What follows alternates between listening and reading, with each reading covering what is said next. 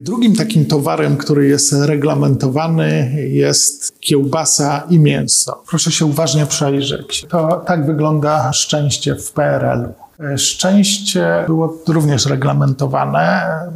Nie wiem, chyba 2,5 kg mięsa lub kiełbasy było na dorosłego Polaka, ale jej nie można było ani kiełbasy, ani mięsa kupić. Trzeba też było stać w kolejkach. To jest w ogóle fenomen, ponieważ rok 70, strajki w roku 70 zaczynają się od podwyżki mięsa. Robotnicy dowiadują się, że kiełbasa i mięso ma być droższe, więc w Gdańsku i w Szczecinie wychodzą na ulicę, żeby przeciwko temu zaprotestować. 76 rok w Radomiu również bunty zaczynają się w momencie, kiedy robotnicy dowiadują się o podwyżkach cen mięsa. 80 rok podobnie. Ja nie jestem w stanie zrozumieć, dlaczego ten bogaty, wspaniały, rolniczy kraj nie był w stanie wyprodukować odpowiedniej ilości mięsa i kiełbas. A nawet mam taką tezę, że gdyby udało się wyprodukować zadowalającą ilość tego towaru, to nie byłoby buntów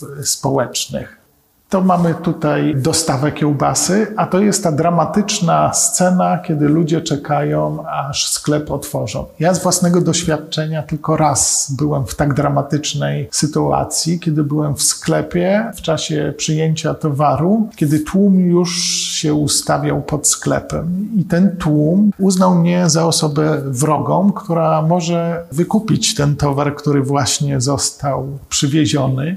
I powiem Państwu, że no, obawiałem się o siebie, zwłaszcza, że jedyną drogą, którą mogłem opuścić ten sklep, było wyjście tym głównym wejściem i przedarcie się przez ten tłum, który tam czekał.